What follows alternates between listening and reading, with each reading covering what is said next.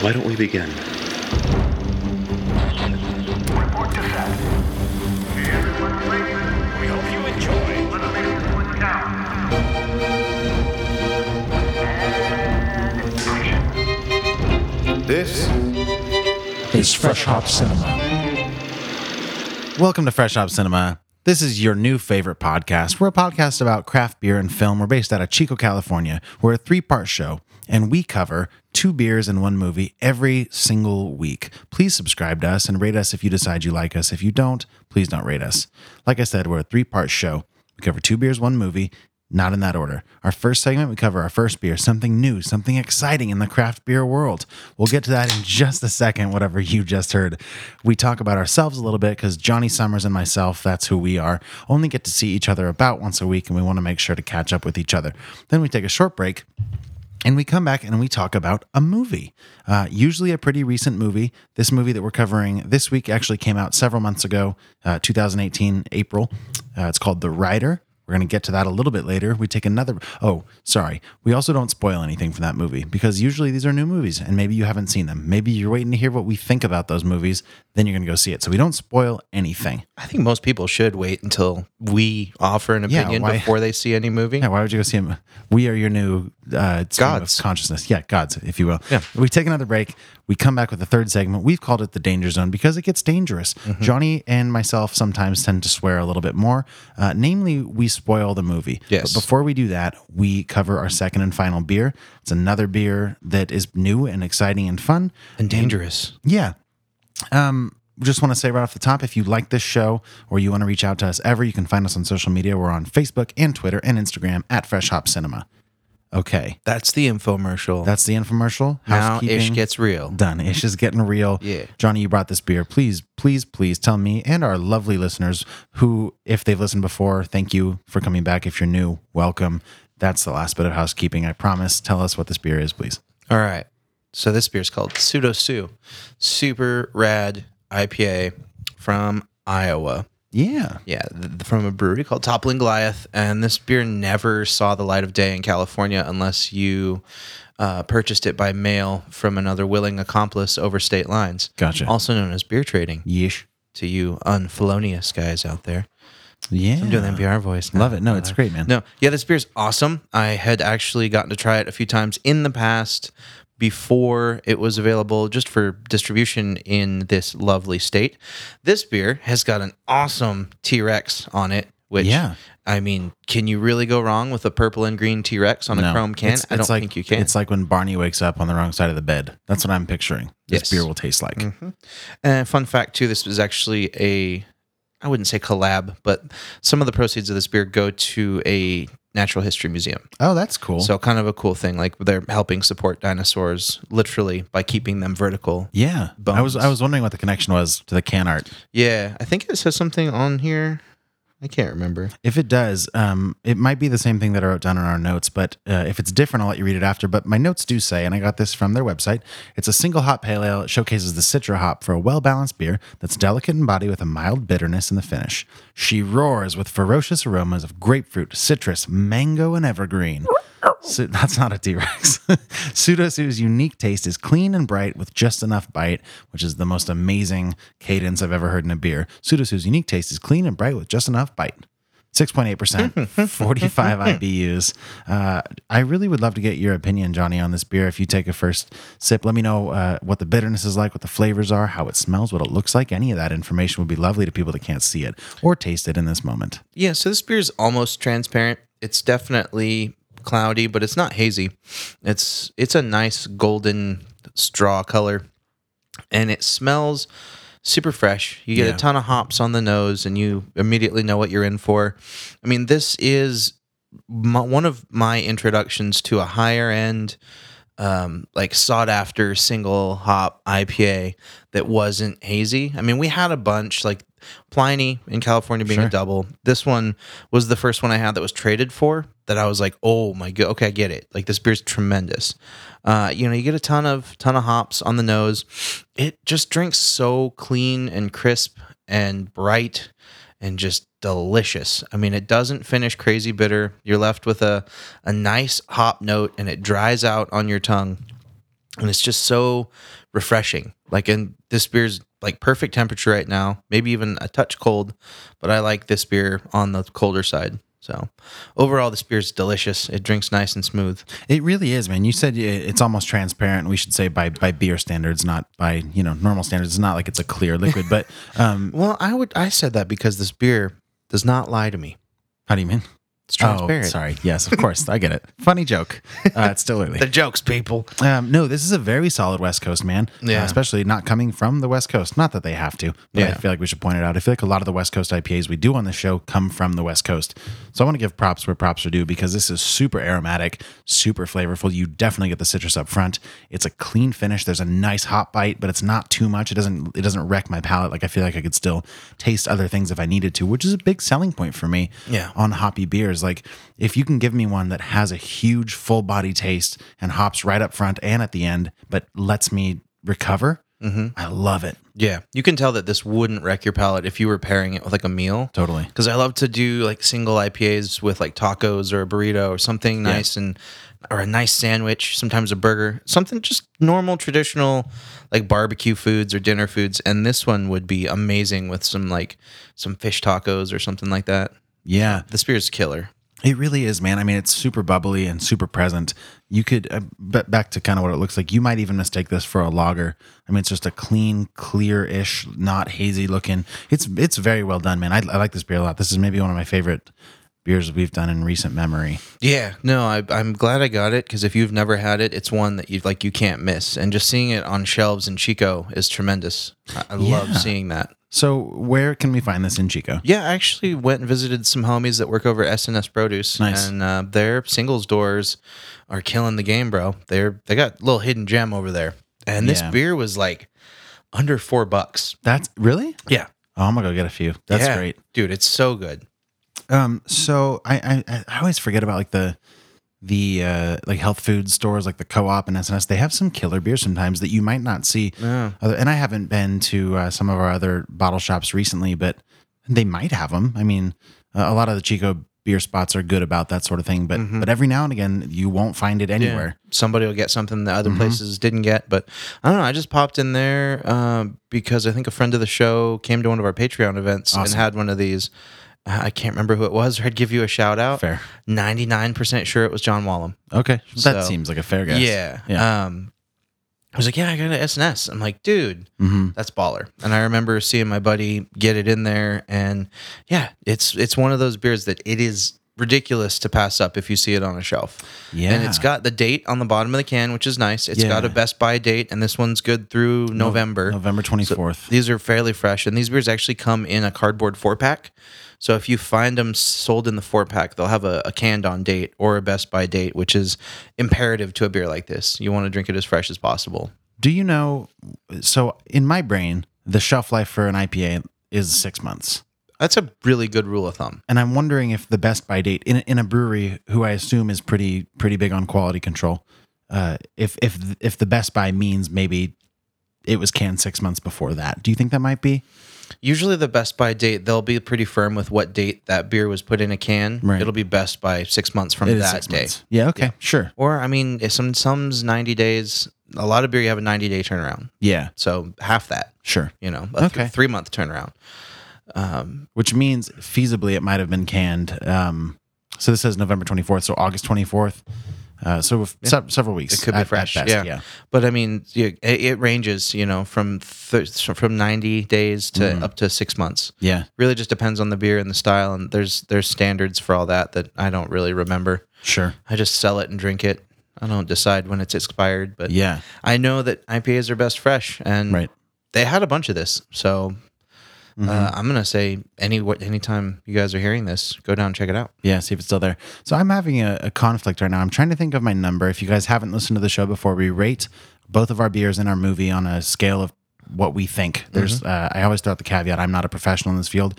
Johnny is somewhat of a professional in the beer field, so his ratings might carry more universal appeal. But mine is just my own taste. Yeah. And I think to some extent we both just go on what we like.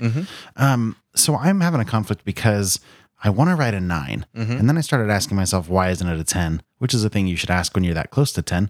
And I don't know if I have a reason why it shouldn't be a 10. This might be a damn close to perfect beer. This is one of the beers, especially if you judge stylistically, which I do. Like I'm pretty much judging this against other single hop West Coast style IPAs that I've had in the last year, roughly.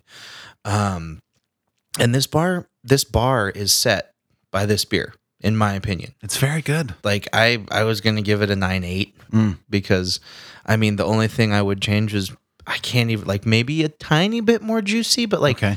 I would change something such su- of such a subtle nuance that it would essentially still be exactly the same beer. Yeah, totally. So I don't think I can give it anything other than like a nine eight or a ten, just Yeah. something ridiculously high because, like I said, the bar for this category, in my opinion, is set by beers like this Mm-hmm. of this quality and the example of it that we're drinking right now. I mean, I'd be hard pressed to think of a better beer. So after a second, or not a second sip, but a sip uh, while you were speaking, there is, if you look for it, something of like a soapy finish to it. Do you get that at all? No, that's hops. Yeah, maybe it is. Maybe it's just something that I don't love. It, it kind of reminds me of like a dish soap sort of quality. It gets that because the hops get a little flory, Yeah, floral, florally. florally, Totally. on the finish. Um, so I'm gonna actually go with nine two. 9.2? This is a very good beer.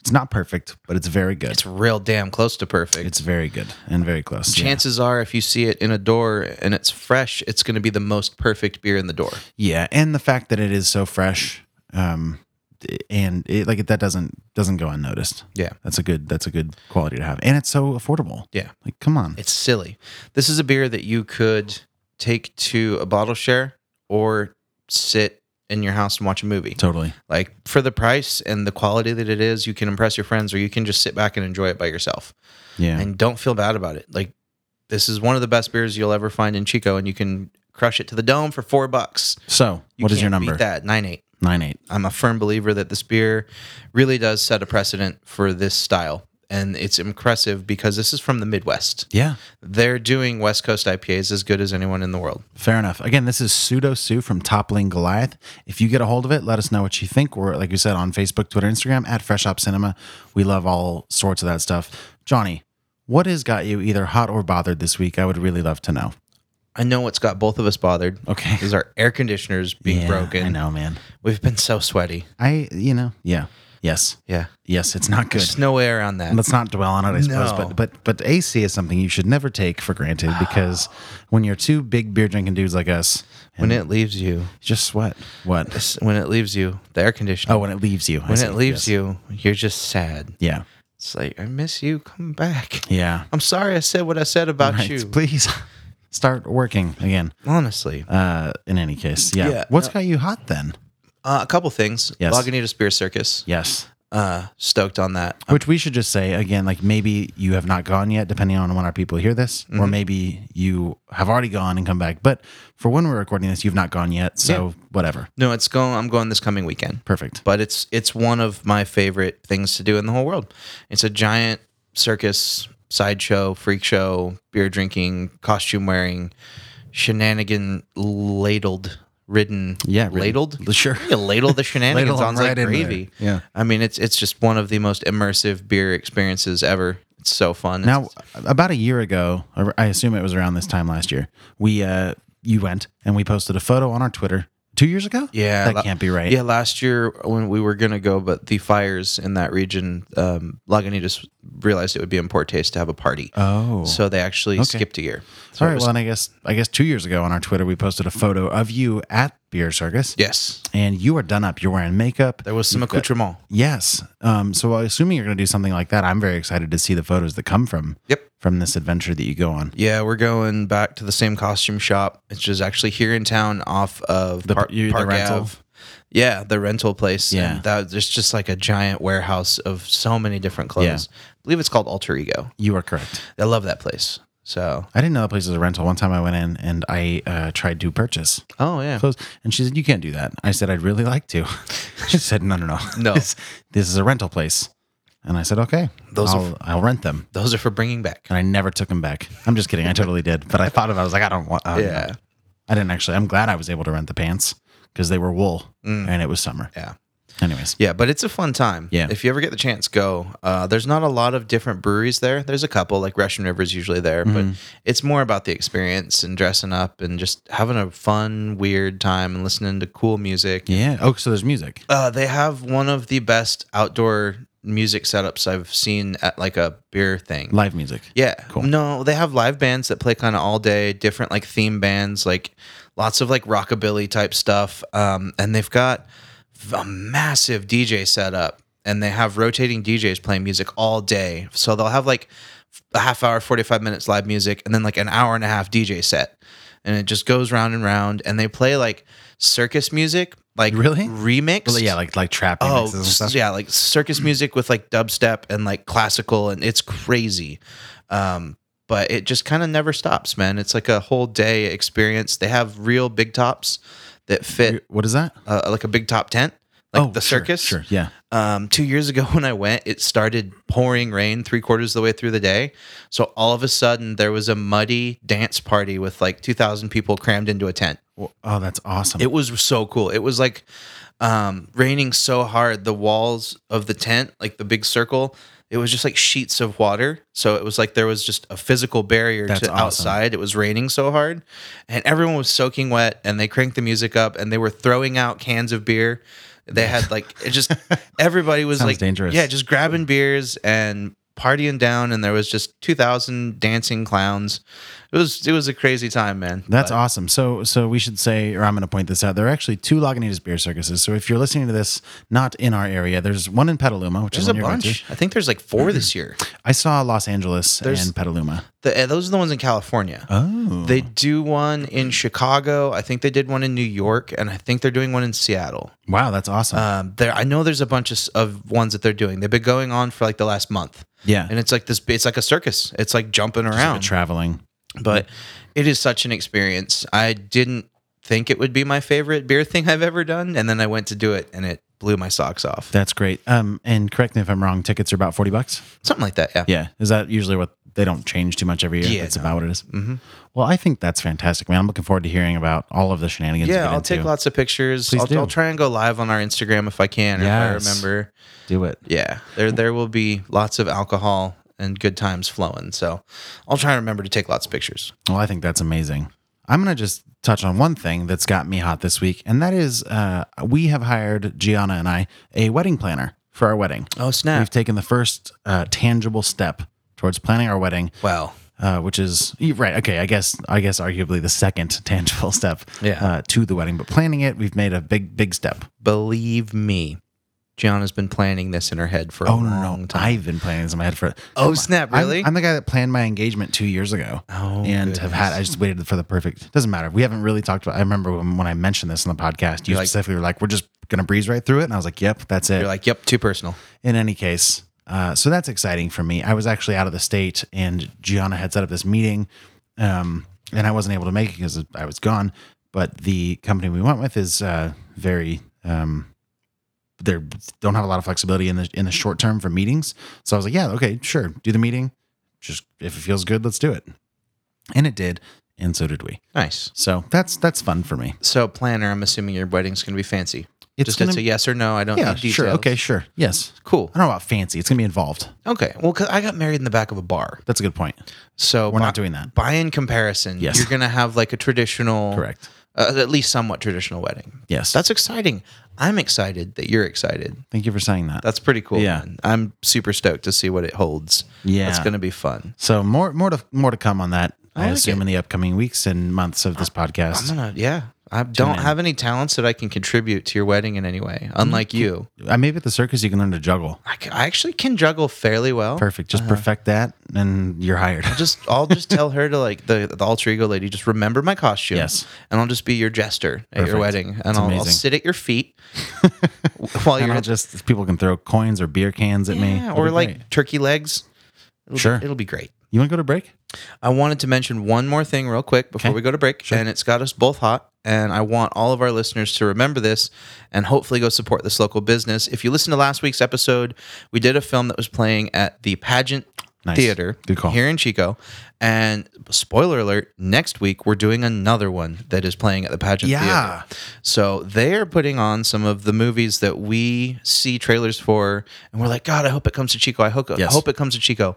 They're the ones that are actually playing those movies. Yeah. They are a local, independently owned and operated business over on 6th Street here in Chico. And we see a lot of movies there, and we're covering more and more of them on the show. And I want each and every one of you to go support them sometime this month. Yeah, actually, so so the pageant, like like Johnny was saying, is independent, and and they screen films that are independent films Mm-hmm. that don't usually have the studio backing to make it to theaters. Like, uh, what's what is the theater at Tinseltown? It's a is it a Cinemark? Yeah. right. It's a Cinemark. Um, so like can't get into those theaters, so they have these little films. Like last week was Eighth Grade. Yeah, and as I think you can tell if you're listening to do this that that means a lot to me and Max to be able Yeah. to see these movies in our town. Yes. Uh, and hopefully that means something to you too. also, tickets I think are five dollars. If you go to the matinee, it's like six fifty. Okay. Uh, caveat: they are cash only. Don't ever forget that. Good point. It's very important to remember because if you don't have cash, you'll get turned away. Yeah, but again, that's the pageant. They're at Sixth and Flume. Yeah. Yeah, let's jump to a break. Yep.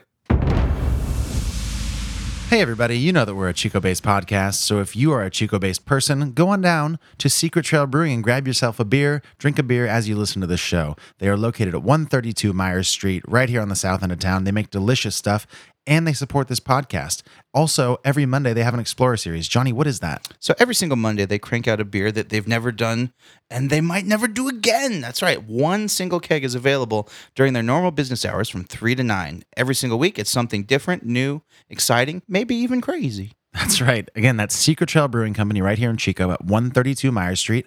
You can go down there or you can follow them on social media at Secret Trail Brew Co. Live and drink off the beaten path.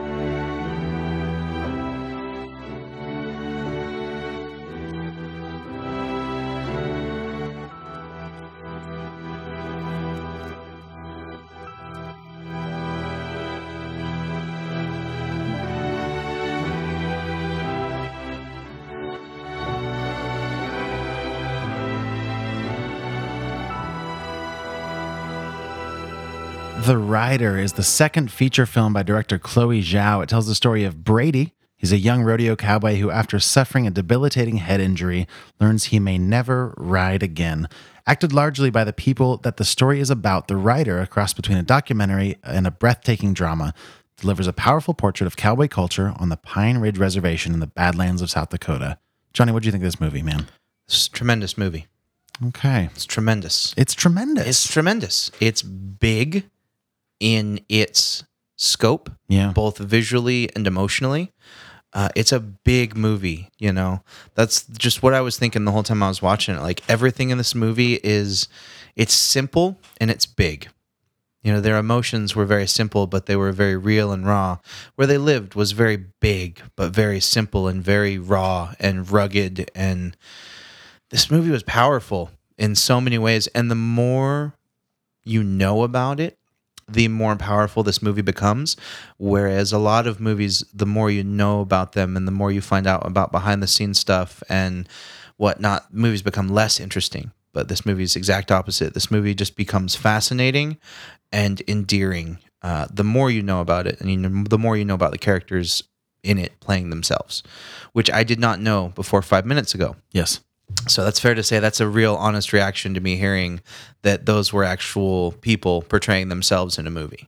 Yeah, it's uh. Well, let me give some hard facts here, and then Yes. I'll go into my initial thoughts. But That's what I thought. this movie first came out on April 13th of 2018. It runs an hour and 44 minutes. It's rated R, uh, mostly for language and some drug use, but uh, it deals with some really heavy stuff, uh, some different plots, uh, mostly about Brady's life, but It also gets very meta. It does. Very at some points. existential. Yeah. Um, I mean, there's themes of what it means to be a man, especially in, in South Dakota. I was just in South Dakota, by the way. It's very odd. um, yeah. You're like- this is, yeah. So I was seeing like a lot of things that reminded me of, of that. Granted, Yeah. it was a different area of South Dakota, but South Dakota is not all that diverse. In doesn't have landscape. that many areas. Yeah. Um, but masculinity and, and kind of what that means and, and what you are, if not the thing that you used to be. So Brady goes through this bad head injury and then he kind Yeah. of has to reassess his, his whole identity. Yeah, a lot of it's about exactly that. What do Yeah. you identify yourself as and what do you do when that identity is potentially stripped from you? Right. You know, and do you continue at a possible detriment or even loss of life? Yeah. Big, fascinating issues. Yeah, I think I think this movie is very well made. This is like we said, this is the second movie um, by this director, and, and even her first one was in South Dakota. It took place in the same on the same reservation. Whoa. Um, I think it's it's something like songs uh, from my brothers. I, I wish I had written it down. Isn't it like the song of my brother's people? Something like Mm, It's that. not quite. That sounds really but It is. familiar. It's right along those lines. um, Okay. and I haven't seen it unfortunately, but I know that it also kind of used non-actors to portray a true story, which is always a very interesting approach, I think, because oftentimes people who are not actors cannot act, and I think it's a delicate balance because you're not always asking them to act. Like in this scenario, you're asking them to relive these memories to be. and all, yeah, and oftentimes kind of traumatic memories. We'll get into uh, Lane Scott's character a little bit later. It's a friend of Brady's who who was also injured, um, and has has sort of had a, a much worse um, quality of life than Brady has, and um, is in physical therapy and always dreams of getting back on kind of the bull and Yeah. riding again. And there's some really beautiful scenes. I think this movie is beautifully shot. Um, Yeah. we were talking on, on the break a little bit about some Terrence Malick films, and I'm not the first one to make this comparison. If you've read anything about this movie online, there's a lot of comparisons between this film and a lot of Terrence Malick's film. The cinematographer of this film is named Joshua James Richards. And for anybody that maybe hasn't seen many of Terrence Malick's films, they're uh, they're very personal. The way that they're shot, it's very up close. There's these huge sweeping scores and songs that incorporate it. It feels a lot like this. It's a very ethereal movie. It's grounded in its story, even literally like it's a real story of real people, but and it's it's it transcends them as well. It's a it's a very beautifully shot movie. I love it. There's great there's these great long shots throughout the plains of the the Badlands of South Dakota. It's I mean it's wonderful to look at. And I think I think um, most of the acting or being, as you said, is very good. There's a couple spots that didn't work for me, but overall, I think this is great. You know, as a movie, you try and portray a story with actors or, you know, just people about a thing. And if you're making a movie that is to provoke thought, you want to have that transcendence, right? The goal is to make people think more. Um, but it's it's really impressive to see a movie with the people that lived through the stuff, like being that, like this is what it's about. It's about them feeling like this, and you know what they're feeling. Like you know why the main character is feeling that, but it still transcends and it still Yeah. goes bigger.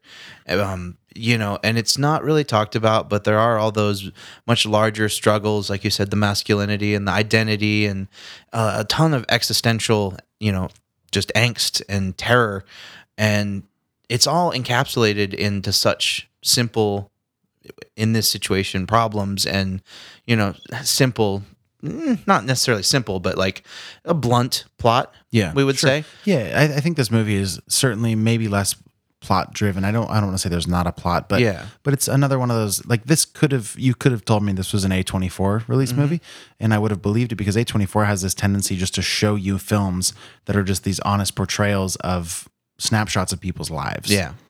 But my point to that was how it's so much more impressive that that it became that meta and that big of a movie without actors. Isn't that weird? It's it's amazing that Yeah. this was like half documentary, half drama, yeah. you know. I mean, obviously, it, it kind of makes sense now that I say it out loud because the people that went through it should be able to be thought provoking and like, like the the trauma and the the confusion and stuff was so much more apparent because, like you said earlier, it wasn't as much acting Right. as an actor as someone who had never ridden a horse. You know what I sure. mean? Yeah, we'll get into that too. Yeah. But I- I think at the same time, like it can be very risky to ask these people to, well, a to go through these emotions again um, in a convincing way. yeah. Actually, I think that's the only point. It's it's to try to recreate these moments that are that are not trained. They're not scripted. I mean, the script for this film was 65 pages long, Oh wow, and which is very short. that's it. Yeah, and because a lot of these are are, are non dialogue scenes of these big like horse training scenes or riding scenes or or even some footage from other online videos that are real where you see the the actors and the, the people i don't want to say actors i guess the people living these moments um so to get them to like there's um i i don't know to get them to recreate these moments especially especially brady Mm-hmm. to try to convincingly capture the the emotions he felt, or at least the emotions that Zhao wants him to portray. I think it would be so hard, especially with his background, to tap back into those. Right. That's got to be a monumental feat. Like that kid has to be so just strong of character Yeah. to be able to let himself go back into those dark places. Yeah. I mean, there's these, there's these heartbreaking scenes between him and, and his friend Lane Scott. And Lane Scott, like we said earlier, used to ride, injured now. Now he can barely, he can't speak. He can't speak. He's got a really bad shake, and he his whole like he communicates in the in the film with um, Sign language. sign language. He spells out words on his hand. Yeah. um, and and and once once a month or so, at least I read in an interview, Brady goes back and tries to visit him at his hospital, and they put him up on a saddle, not on a horse, just on a saddle, and Brady holds the reins, and they recreate these moments, what it used to be, like the glory he used to have in riding, and it's not hard to draw the comparisons between, like us just saying, wow, like to to the main character to Brady, like you were lucky. This is what could have happened to you, but still there's this drive to get back on the horse, even though your doctors and your family, everybody's saying, don't do it. You could die Yeah. um, and even when presented with with Lane, he's still trying to do it, and it's it's a it's an interesting thing about the human spirit. I think It I says thought a it, lot. yeah, it does, man. I thought it was fascinating in those scenes because you can kind of tell on the main character's face how he's torn because Lane's always saying, "I'm gonna get back on the horse." Yeah, like never give up on and your he dreams. said, yeah, and like the he says the very first time they interact, Lane asks him how's his head. Yeah. because we should mention that our main character got his head stepped on by a horse. that's true. that's a huge factor Or at in least this movie kicked or something. No, it was stepped on in Yeah. the video you show. He got went under. Gotcha. And he got his head stepped on, and it crushed his skull. Right. And he had to have surgery and has a plate in it. Big old scar on the side of his head that was stapled shut. Right. Um, but the first thing Lane says to him is, rub some dirt on it. Mm-hmm. Like, you're going to ride again. And, you know, you could see the struggle in, in his eyes of, I want to ride again. I don't want to In, in die Lane's eyes or Brady's. in Brady's eyes because like he wants to ride again, like and to not you could tell it was never vocalized, but it would almost feel like a betrayal to his friend. yeah, Because if his friend could stand up and could, even if it might kill him, he probably still would because that's the only thing keeping him alive. yeah, You know, that's his only motivation, it seems like. He just wants to get better so he can ride again. yeah. I mean, I think that's the first seed planted of this kind of masculinity theme too. Yeah. um, it is like this kind of cowboy spirit, and the and the culture is like, all right, you know, shake it off. You're gonna be fine. F- Ride through the pain. Yeah, they That sort of talked thing. about that. Uh, him and his group of friends scene around the I wanna Get, I campfire. wanna get to Uh, that's a very powerful, and it's again beautiful. Like it's these four friends. They have this. They just go out in the woods. I think they're drinking. They just start a fire and they're just sitting around and they start sharing stories about kind of their their their big injuries, right? And um, again, they like Lane at this point has b- he's sort of a figure in the in the in the scene there. He's uh he's very well renowned and this was before we met Lane too. Correct. So, So, they're talking about this character and wh- who we know is like had to go to some sort of rehab, but at this point I thought it was maybe like a like drugs or something. yeah, they didn't specify. No. Um so you're talking about him and then and then we go into the kind of their their war stories, their injuries and even knowing what we find out later about Lane's condition, the fact that these four men are still kind of idolizing their um and I shouldn't say men, I'm going to say boys Yeah, because Young- they're very like, young men. 20-ish, Yeah. maybe Young men. um, they're still kind of like, oh man, like it's like comparing scars, kind of, except these scars could have been your death, and and it's just this idea of like, all right, shake it off, ride through it, it's gonna be fine.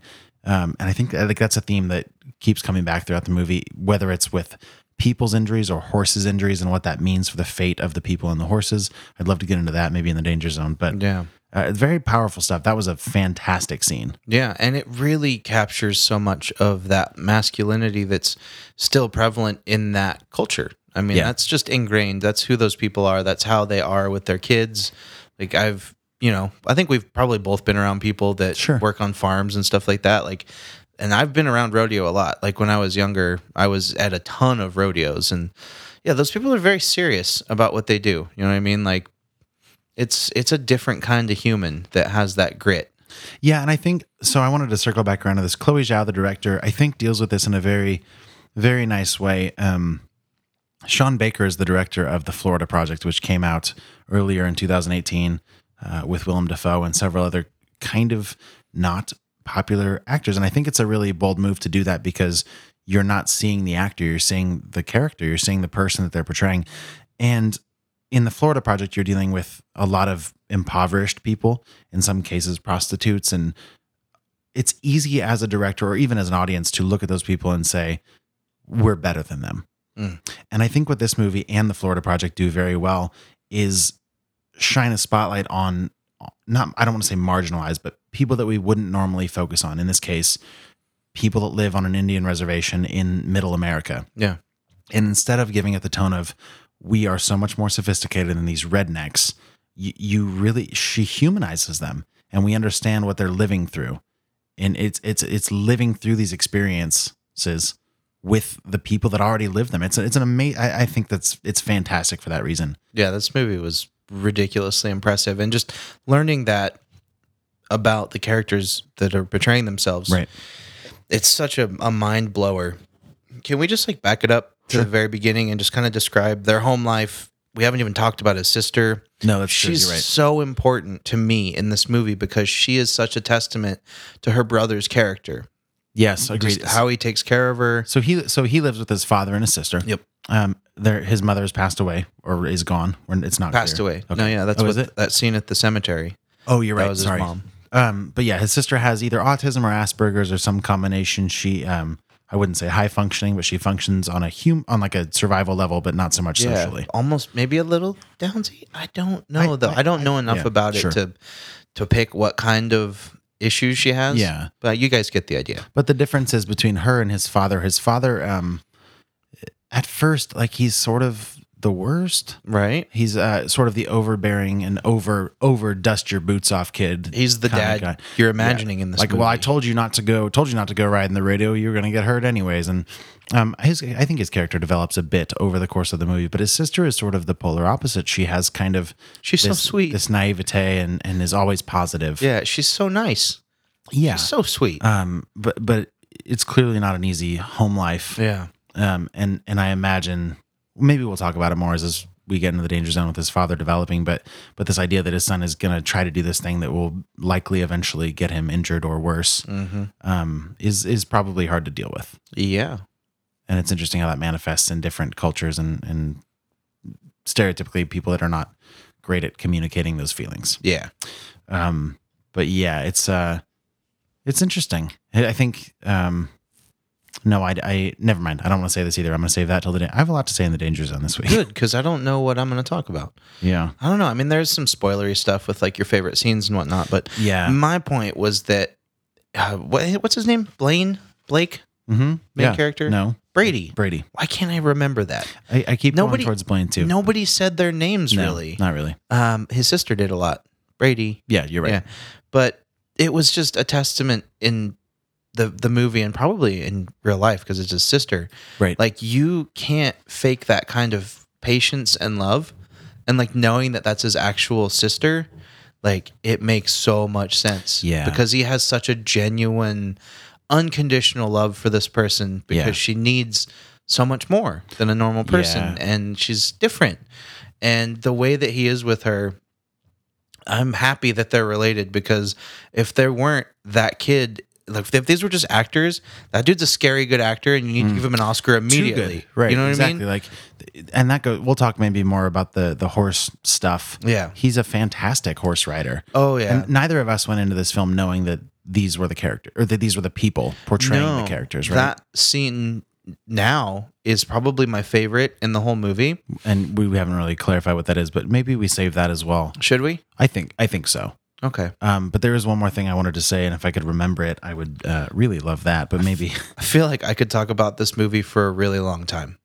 yeah, We should touch on maybe like is there any favorite scenes or anything else you want to talk about? yeah. I mean, the big one for me is that is that horse training scene where he Yeah. trains his horse. I think that was- Apollo. Oof. It's it's very good. Yeah. I, I guess I want to say, uh, kind of along the lines you were saying about hi- the connection between he and his sister.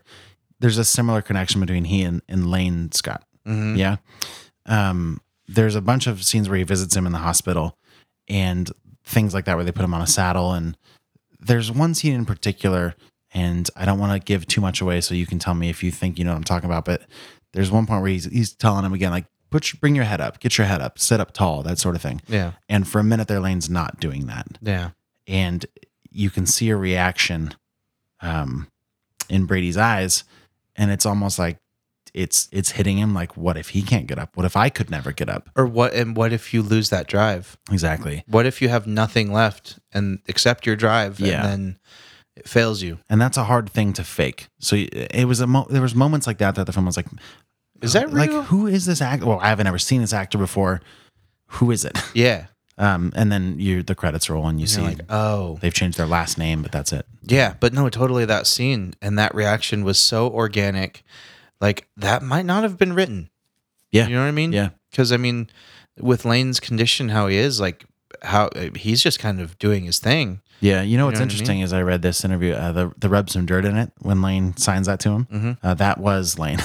that was not scripted. He he thought of that and did it, That's amazing. which makes me happy. Yeah, He's Yeah. got a sense of humor about it.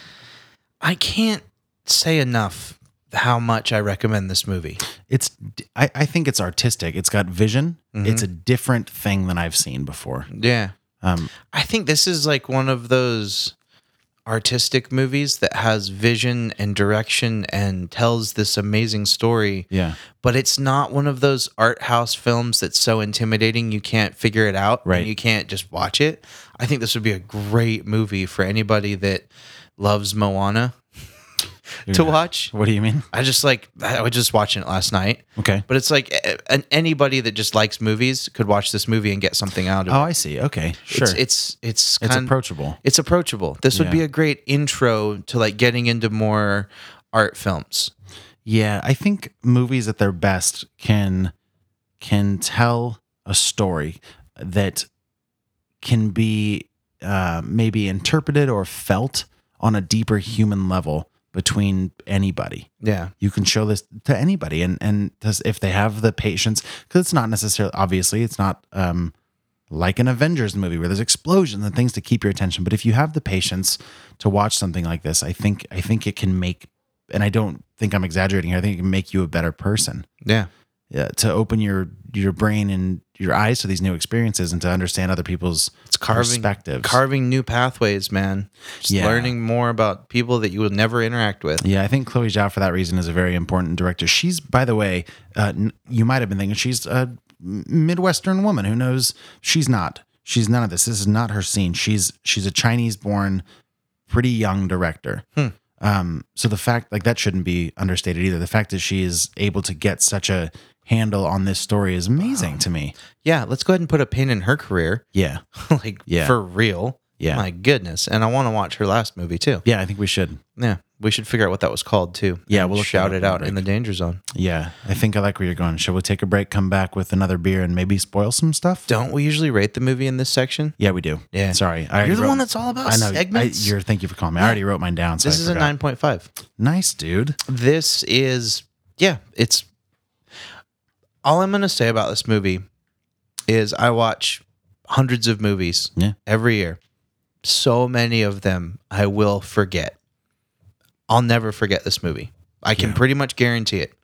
Um, and if that's not a resounding endorsement and the only review that I want to leave, well, then I don't know what is. Yeah. But that's all I'm going to say about this movie. I'm going to give it a nine.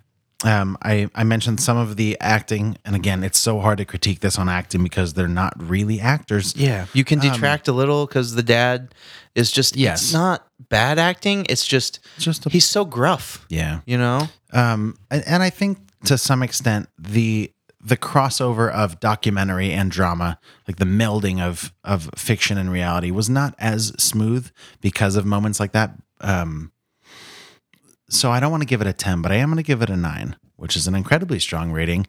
And I, again, with you, highly recommend anybody to see this. It's it's very good. It's out on DVD now. You can find it if you're in Chico at all the best. It is six bucks to rent in HD on Amazon Prime. There you go. Again, this is called The Rider, R I D E R. You should absolutely check it out. When we come back from this break, we're going to cover a second and final beer and we're going to spoil a few things. So if you want to wait to see the movie, pause this podcast, come back once you've seen it, and we'll see you then. I, fair to say, very minimal spoilers for this movie, though. I think so. So I think you'd be fine either way, but uh, either way, go watch it. We'll be right back. If you have a hankering for a delicious meal and an ice cold draft beer, you should go down and check out the Handlebar. You absolutely should. That's a craft beer bar and restaurant here in Chico, longtime supporters of this podcast.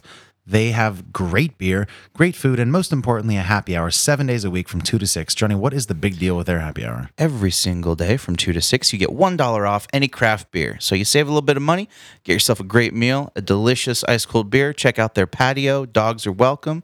They're all ages now, up until 10, too, so you can bring the whole family. That's right. That's the Handlebar here in Chico, 2070 East 20th Street. Get down there, grab a beer.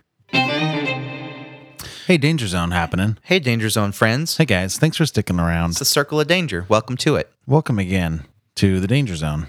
It's the circle of danger. I'm just gonna keep saying it. uh, again, spoiler alert. Again. For again, uh, for the rest of the rider, we won't get there yet because we're gonna talk about our second and final beer. Johnny, you also provided this, but it's from a brewery that I quite enjoy called Prairie Artisan Ales. What are we drinking, dude? Yeah, yeah, yeah. It's called Twist from Prairie. Interesting. We are continuing a journey that started mm, a month ago, Maybe episode 87. somewhere in there. You Something know, like that. is that specifically the answer? I can find out. I don't know. You just sounded ready with that. What is the journey? Anyway, the journey is drinking beers that we might not like or that we haven't liked in the past. Very, very specifically, the beers that we've been drinking are farmhouse sales and saisons of different varieties. So, yes, we are continuing down that path with Twist, which is a dry hopped farmhouse ale with citra hops, burp, and a twist of citrus. You can really taste the burp. Yeah. In the afterbirth of this beer. Mm-hmm. that's It's very right. Good. So much vacuum. Now, let me preface this Oh, Nice. by saying Oh my God, so many callbacks happening. Okay, I'm ready. yeah, this this beer clocks in at 5.8%, comes in a 12 ounce can, got it at uh, SNS Produce, still under four bucks. So, Yeah. Right in there, just so you know. Just to clarify, it was episode 86 we did in Gongwe. It was a hoppy uh, Saison, I Oh, believe. from the brewery. uh, yeah. Yeah, and that one had like lemongrass and Correct. s- all kinds of cool stuff. And honey. Yeah. It was like It had lemon, the wildflower honey. it was lemon balm and honey, yeah. Remember, it was wildflower though. We're like, Yeah, right, where to right, right, wildflower right. honey, wildflowers, crazy, crazy. And then we did ground loop um, from Stillwater, I think. And second, Uh, yeah. Two two door, roads, two roads, three roads? It was two roads. Two roads, yeah. Yeah, that was a fun collab, that tart saison. So yeah, we're following those two up. We're just trying to expand our palates. I think it's fun for everyone. If you're listening, you should try it. It's fun to get outside the norm of beers you would normally drink. Try a style you don't like a bunch of times. Find one that you like and drink more beers that are similar to it and expand your palate and your mind. Agreed. Yeah. So this is our third time. Uh, Johnny and I both don't really love saisons most of the time.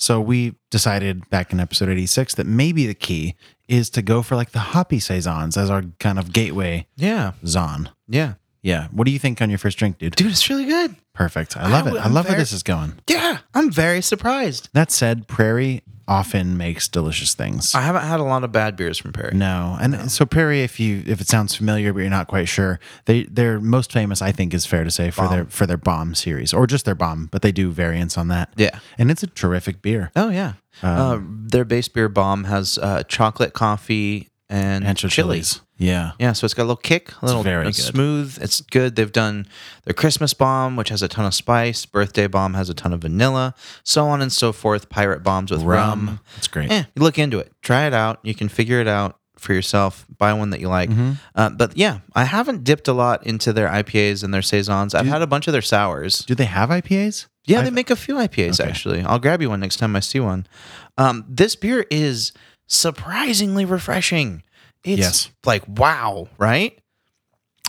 That's um, Wow, that's interesting. So so real carbonated off the top, Very, very bubbly. but pretty floral as well. A little bit of hoppiness coming. Um, definitely lots of like lemony citrus kind of spring spring flavors. I Mm-hmm. Yeah. would think of this just it's flourishing in That's- my mouth. That's good, man. Wow. You do get a little bit more like of the three kind of saison hoppy saisons that we've done. This is definitely the most saisony, I think. Yeah. Um, I get a lot of that yeast kind of finish. that It you get in definitely those finishes traditionals. Mm-hmm. that yeast finish, like you said. Um, but it's not overbearing. It doesn't kill the beer for me. No, it's it's good. I think it's subtle, which surprised me. I was definitely going to expect, or I was expecting more of a more of like a hot punch and then kind of a rounded finish. But this is kind of mellow the whole way through. Yeah. I wonder if that's uh, a helpful characteristic of the old Citra hop that is Yeah, maybe. featured prominently in both of our beers tonight Yeah, that was the theme. uh, on accident. Yes, I did not know that until right now. Um, I'm be curious. I'm gonna look at this can real quick to see if there's a, a canning date. Not that it really affects uh, this style too much, to my knowledge, but uh, I don't see one anyways. But um, you know, Prairie's canning line is relatively new too. For a long time, they were just doing bottles, and I think it was last. It actually might have been last April, April 2017, or so that they got a canning line and they started making this beer. They did some of their darker stouts, like Prairie Paradise was in there. Um, and I think I've even seen a bomb canned, but don't quote me because maybe I haven't. I don't know. Um, in any case, Yeah, I don't know. I, I think the benefits to the can is that certain styles hold up a little bit better over time. Um, what do you, I don't know, man. Do you, do you like this beer? I like it a lot. Okay. I like it more than I thought I was gonna. Uh, yeah, just like the last several Right. beers that we've tried of this variety. No, I am uh, pleasantly surprised by this beer. I really like the that crisp citrus finish. It really adds a nice pinch at the end that really ties the room together, man. Touche. I get, um, like after drinking this down a little bit, got a little bit of room in the, in the glass to smell. This is one of the most aromatic beers I've smelled in a while. I mean, you get so much of the hop up front. on your nose. And I think you smell more than you taste. And maybe that's just me, but I definitely smell more of the hoppiness. And it, it is there when you drink it, but it's a lot of, of more of the lemony qualities and, and the the saison kind of farmhousiness when you drink it. And I think it settles well as you're drinking it. But I don't I don't love this beer. I think it's I think it's for my own taste good. Yeah, Yeah, just good. I like this beer. I would definitely buy this again and drink it by myself. All right. What is uh since you brought that up, where can people buy it and how much does it cost? I said that at the beginning. Did of you really this say that? segment? Is that true? Hundred percent. What'd you say? I said it's also available at SNS for under four bucks. Oh, I, did, I guess I missed that. Maybe I was looking for the date or something. that's fine. Okay, that's great news. You and my wife, neither of you listen to me when I speak. Hey-o. I'll maybe say I was going to try to insult you, but you've done nothing to deserve an insult, so I apologize. apologize for not listening. Uh, okay, SNS Protos here in Yeah. Chico. Uh, it might be around other places. Again, uh, I think Prairie has distribution in 25 states. So there's a good chance, especially if you live near Oklahoma, that you can find this pretty readily available. Yeah, I like this beer a lot, man. It um it's a little bit sweeter than I anticipated too. Yeah, there's almost like a honey kind of quality to it. Yeah. I was thinking that. Yeah. But I couldn't put put my finger on it. It was Right. either honey or just some like residual something. I don't know Mm-hmm. if the yeast was mellowing it out and creating a nice round, smooth, sweet middle before it finishes that kind of dry with a little yeast. Sure. No, dude, this beer's good. Uh, it's very surprising just because I'm not used to enjoying the style. Yeah. Um, but I think I should just stop saying that. Yeah, at I mean, this I'm- point. we're still kind of in the neighborhood of hoppy saisons, Yeah. quote unquote. So, so a straightforward farmhouse for saison will still be, I think, for for my own palate, a little bit jarring. Yeah. Um, but I'm I'm certainly open to trying more stuff now that I've had this kind of baby step into the style. I like tart saisons. Yeah, Like that's a great, great intro. yeah, But this is definitely the closest to a traditional. I think we've come. yeah. I agree, So and it's it's good, man. Do you have a rating for yeah, I'm, this? I'm giving this beer an eight. Oh, nice. That's a very high rating. I'm gonna give it a, a six five. Do you want to do Do you want to elaborate any more on why? Uh, why did I give it an eight? Yeah. Um, because simply for the fact that I would go out and buy it and drink it by myself. I would definitely pour this into a a, a glass and let it breathe a little and, and enjoy it by myself. I wouldn't need to split this with another person. And it is, in fact, maybe one of the more enjoyable of this style that I've ever had. Like I can't remember Yeah. drinking a lot of these and thinking, hey, I, I would definitely go buy that. Right. I I know that that, that ground loop was one that I was like, oh, this is good because it was just tart enough. Yeah. Uh, but this beer really stands on its own without relying on being tart to carry it. I love the hop presence. I love the subtle introduction of citrus at the back of my palate, uh, and I really like the way it sits in your mouth after you've finished it. It has like a a subtly sweet with yeast notes and a little bit of citrus.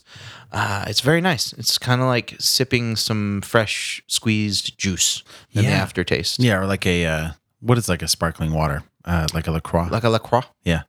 Um. All right. So an eight for you. I'm gonna go six point five because it is good. I'm gonna drink the rest of it. Do it, since man. you So, yeah, rated it. that's all you. Um, that should be like a standing rule. Whoever rates, I think I've said that before. Whoever rates it higher gets to finish it. I'll just be rating everything's tens. 10s 'cause I wanna- all across. I want to get drunk. Um, no, it's good, man. I just don't love it personally. I, I would like a little bit more hoppiness on the flavor, um, and maybe maybe that's just because I'm offset by how hoppy it is on the nose. But it's it's mostly saison when I drink it. I think the hops are there, man.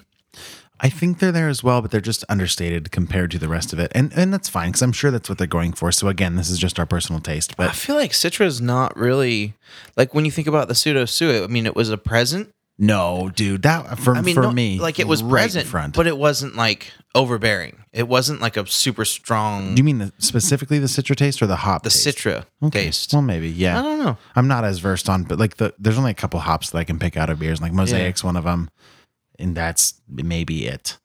I um, don't know. I just saying like it seemed like a mellow hop. Like that Yeah, in the alright. in the pseudo suet, it didn't have like the crazy bite. It's You know what I mean? true. It was very drinkable, very Yeah. smooth, blended well in. I could see that hop blending well with this beer and still being there, just not being predominant. Yeah, I could see that too. So Uh, that said, I'm still gonna stick with it. Six point five for me. Again, this word this is uh this is Twist from Prairie, out of Tulsa, Oklahoma. You can find it uh, definitely at SNS for about four bucks or less. Yeah. and probably other places in Chico or maybe wherever you're living. pretty sure a lot of places around town have it.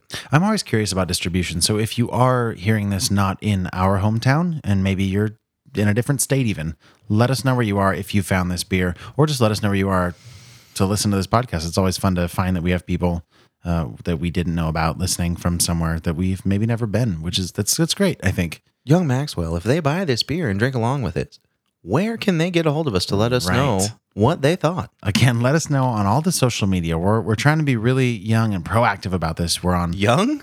you know we're trying That's to right. because i feel like like social media is even kind of taken a second generation away from like even a step from us right like Yeah. there's there's other social medias like I, are you on snapchat No. i'm not either I've gone back to um, just communicating with homing pigeons. there you go So if you try this beer, drop me a pidge. sure just giving that page bro Just drop me a pidge, and uh, Yeah. we'll compare tiny foot scrolls. no but we are on facebook and instagram and twitter at fresh hop cinema you can find us on all those spots um, you can send us photos or videos if you wanted to send us a voice recording of just your mouth smacking as you're drinking this beer that'd be fine If you do that, I won't share it. yeah we're But not going to put that on the podcast because it's one of the worst sounds we could ever put in your ears but If, if you send us pictures of you drinking this beer and let us know what you think, I will 100% share it on our social media. Yeah, and just in case it's not clear, we we just like to hear from you in general. So let us know what you're drinking this week, or what you want to drink, or what you're watching. And I think on that note, we might we might move on from Twist and go back to the Rider. Yes, get let's- some final thoughts. Take a sharp twist to the left back to our horse movie. Best transition in a while. You're welcome. So I want to say first of all, again, this is a true story, but obviously not all of it is true. Some things have to be dramatized Sure. for the film. So I watched this Q and A that was a bonus feature on the DVD that I rented, and it was a panel. It was a it was a it was a panel at uh, it was like a screening. I think they had I don't know where it was, but afterwards they had Brady come up.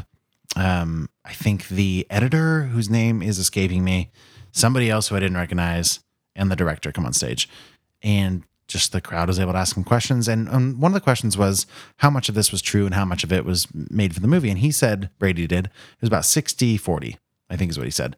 Wow. So I'm just going to lighten the mood with one thing his mother is not dead. That's good. yes. So in real life, I think the audience even clapped. He was like, all right, cool. Yeah. um, so I want to say that. Also, like, there's a couple other moments. Like, there's a scene in the grocery store too where um, some people recognize him. I want to take a photo. That didn't happen, but it it's a nice touch. Okay. So I just want to throw that out. I wrote that down in my note. I felt like it was worth saying. It's a spoiler, so it has been spoiled. That's good to know, though. Yeah. That's good. It's like the most unrealistic parts were kind of chopped out. Minus getting kicked in the head of the or kicked in the head by a horse. That's pretty realistic in I guess that's his true. line of life. That's true. So, Yeah. like, of ways that I'm going to die and ways that somebody that does that might die. You're right. Yeah. The odds, Yes. much You're not higher gonna get kicked in in the his head. favor. If I die by getting kicked in the head by a horse, Yeah. someone is winning a bet that is worth a lot of money. Fair. because the odds on that very slim. Let's talk about the opposite. Let's talk about uh, shooting a horse in the head. That so so there's that scene, and now we should talk about that scene. There's this beautiful scene of him green breaking this horse. It's But you never can't been just say ridden. let's talk about shooting a head in the horse and uh, a horse in the Yeah. head and then just move on. no. I'm gonna I, s- I need to jump back. There's this horse named Apollo, you right? just went dark, man. he he buys it from from his father's friend and uh he's like it's never been ridden it's been a really problematic horse essentially and if you're gonna tell the story about Apollo as the the horse from that long scene, that's a different horse. is that true That wasn't Apollo. are you sure Yep, he broke Apollo later in the movie, and it was a completely different breaking scene. Is that right? The movie, the- yeah, where the long cut scene that where you want to Yeah, yeah, talk yeah, about yeah. right now was he, the the dude, the older Native American dude, Yeah. hired him to break that horse. oh shoot okay you're right yeah because that dude is like this is a, a breed of it's a thoroughbred it's a there's other- Arabian and Arabian. um, polka or there's like um, all sorts of names yeah. okay you're right different horse then. Yes, but I'm going to lead in- you into this little. Brady is hired. He's very well known Yeah. for being miraculous, even at training horses. yeah So there's this one scene in the movie that really exemplifies this, and Max is going to tell you about it right now. Yeah, so I want to actually start with a quote from RogerEbert.com, and it's on this scene. It's a, it's a. Well, I'll just read it first. It says reportedly, this just happened during the filming. They were at a ranch where there was this wild horse, and Brady offered to tame him. Again, this is not scripted at this point. This is Brady just living on this reservation, and and um, Chloe Zhao was there with the camera crew, and uh, she let the camera roll for two 40 minute takes. It was cut together in about 20 shots. The run, I think it runs like a minute 45 in the movie. Um, and the sequence shows the whole process from the horse kicking and bucking and rearing back to the point where he lets Brady actually pat him and get on him, ride, and then slide off again. And then it says, quote, not only fascinating in itself, the action makes one thing perfectly clear. This guy is no actor, which is the point in the movie, too, where I had that revelation. I'm like, you can't, like, there's no way this person who I've never seen, who was a young kid, got so good at training and riding horses for this Yeah. role. Can I tell you why it makes me really happy to know that this kid wasn't an actor? Yeah. because at the beginning of that scene, just watching him interact with this horse, I started crying. It's so, did you really? I was there were tears rolling down my it's cheeks. so powerful. Um, as someone who absolutely loves animals, yeah. seeing someone interact with animals in such a genuine and loving and caring way, it really transcends like film and acting. And I'm Yeah. like, this dude's like really good with animals. And it was touching because he was so genuine and the chemistry he had was with that horse, you could feel it. Yeah. And I yeah, like I didn't know why I was crying. yeah. And I was just like, this is such a powerful scene. And to find out that it's just because no, that dude actually connects with was connecting with that animal. And like in movies, you don't even see connections that good between actors Yeah. a lot of the time. So it was one of the most powerful scenes that I can remember from a movie in a while. Yeah. That just provoked emotion without a lot of causality. It was just like, here's a thing that's happening. yeah, man. I mean, it's, You know? it's one of those scenes too that if we call back to that Terrence Malick kind of stuff, there's this there's this huge musical bit that's happening over that, and it's uh, like at the magic hour, it's sunset, or you know, it starts a little bit early in the day. It's pretty clear that this is taking some time, and I mean, it's just such a powerful scene. Yeah. it's beautifully shot, and it's it's beautifully realized in terms of the acting and the connection between man and beast. The being, man. It's I mean, It it's wasn't so the good. acting. There was no acting. right? Yeah, It he was was, just the most- doing his thing. Like how often do you see something on camera that's that touching and It's that just genuine? Yeah, It's, ter- it's terrifying. It's, Yeah. it's really something to see. yeah. Um, I think that's my favorite scene in the movie. It's mine too. Yeah. Yeah. There's actually one other scene that's this really kind of uh it's this long kind of tracking shot where he's galloping almost like gliding on on I don't know what horse I guess. that was Gus. Okay, so that we haven't even talked about that, but I don't know that we need It's to. Um, not pivotal. There's horses on the ranch he lives. It's Yeah. Um that ends up getting sold by his dad to Yeah. cover collateral for a trailer, which is when we thought his dad was uh, kind of shitty, yeah. which he kind of is, To pay the rent. but shows up at the end. yeah. which is nice. Um, anyway, so there's that long shot where he's galloping down. Uh, I don't know. You can see like the entire South Dakota Badlands in the background, and it's like this really long steady shot. I love it so much. It was so um, pretty. Yeah, so between those two, those are my top. But I did want to talk about Apollo, this other horse that he bought from his dad's friend. Mm-hmm. Um, and mostly, I want to talk about kind of the connections because at one point Apollo gets uh, like his his leg wrapped in some barbed wire, messes it up pretty bad, and everybody knows when a horse gets a broken leg, you have to shoot it because. Well, Like it'll you- you never do. heal. Like it'll Right? it'll heal, but like it still can't be a horse. Like horses just want to go and run and be in a can't be a pasture, and it horse. can't really do it. Um, so there's this scene where he's about to put down his horse, and that's I mean that you can see it in his eyes so hard. Yeah. And how metaphorical is that scene? And that's what I'm going to get to. So his dad ends up doing it. And the fact that he can't do it himself and the fact that he is sort of also damaged goods. And he has this conversation later with his sister. And the crux of it is that, um, you know, because Apollo was a horse, he had to be put down. But because I'm a human, I was able to live or Yeah. whatever. You know, you like he has to. Right. Like, they, if I was an animal on this farm that was hurt like that, they'd put me down. Yeah, and it's this idea of like being being alive past your usefulness, and that kind of gets back to this idea of identity that we were talking about at the beginning. He has, for his whole life, just been a rodeo cowboy. He rides horses, and now he's being told, "No, you can't ride horses." And like, what does that mean? Like, should and, and I feel like there's moments where, at least I was thinking, is he contemplating suicide or some Yeah. type of self harm? Like he's got guns around, and and, and you got to wonder And it was a scene shortly after that. There was that was him flipping it in, in, in his the bed. bed. Yeah, right. I was like, oh no, this movie's gonna get dark. Yeah, and and I, I think scenes like that throughout the movie, not the bed scene, but but the conversation scene about about what it means to still be alive and who am I kind of thing, is kind of what makes the ending so beautiful.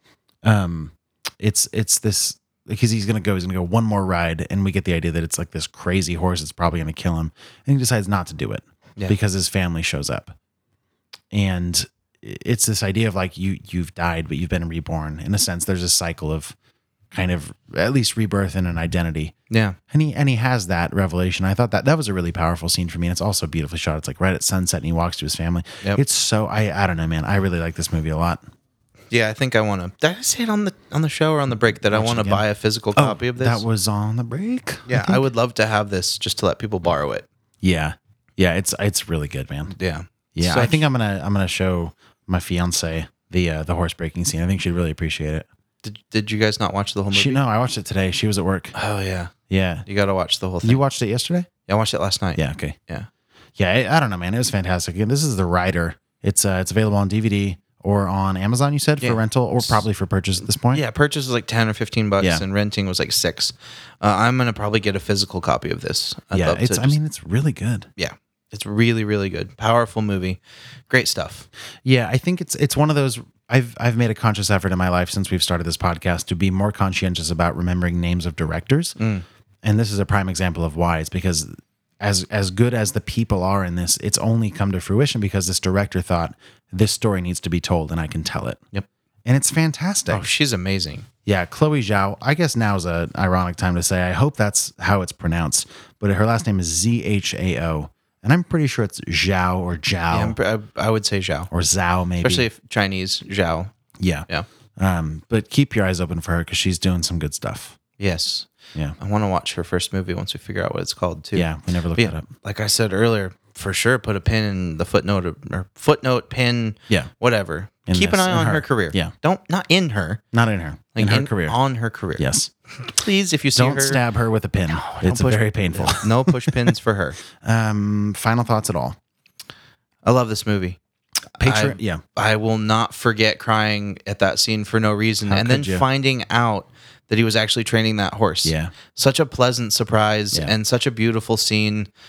Ugh, it was so good. I don't cry at movies a lot, Hmm. and yeah, that scene got me, Yeah. and I didn't know why. And that kind of genuine emotion you cannot replicate, and it's worth seeing the movie for just that scene. Fair. Everything you just said, I agree with, except I do cry pretty often in movies.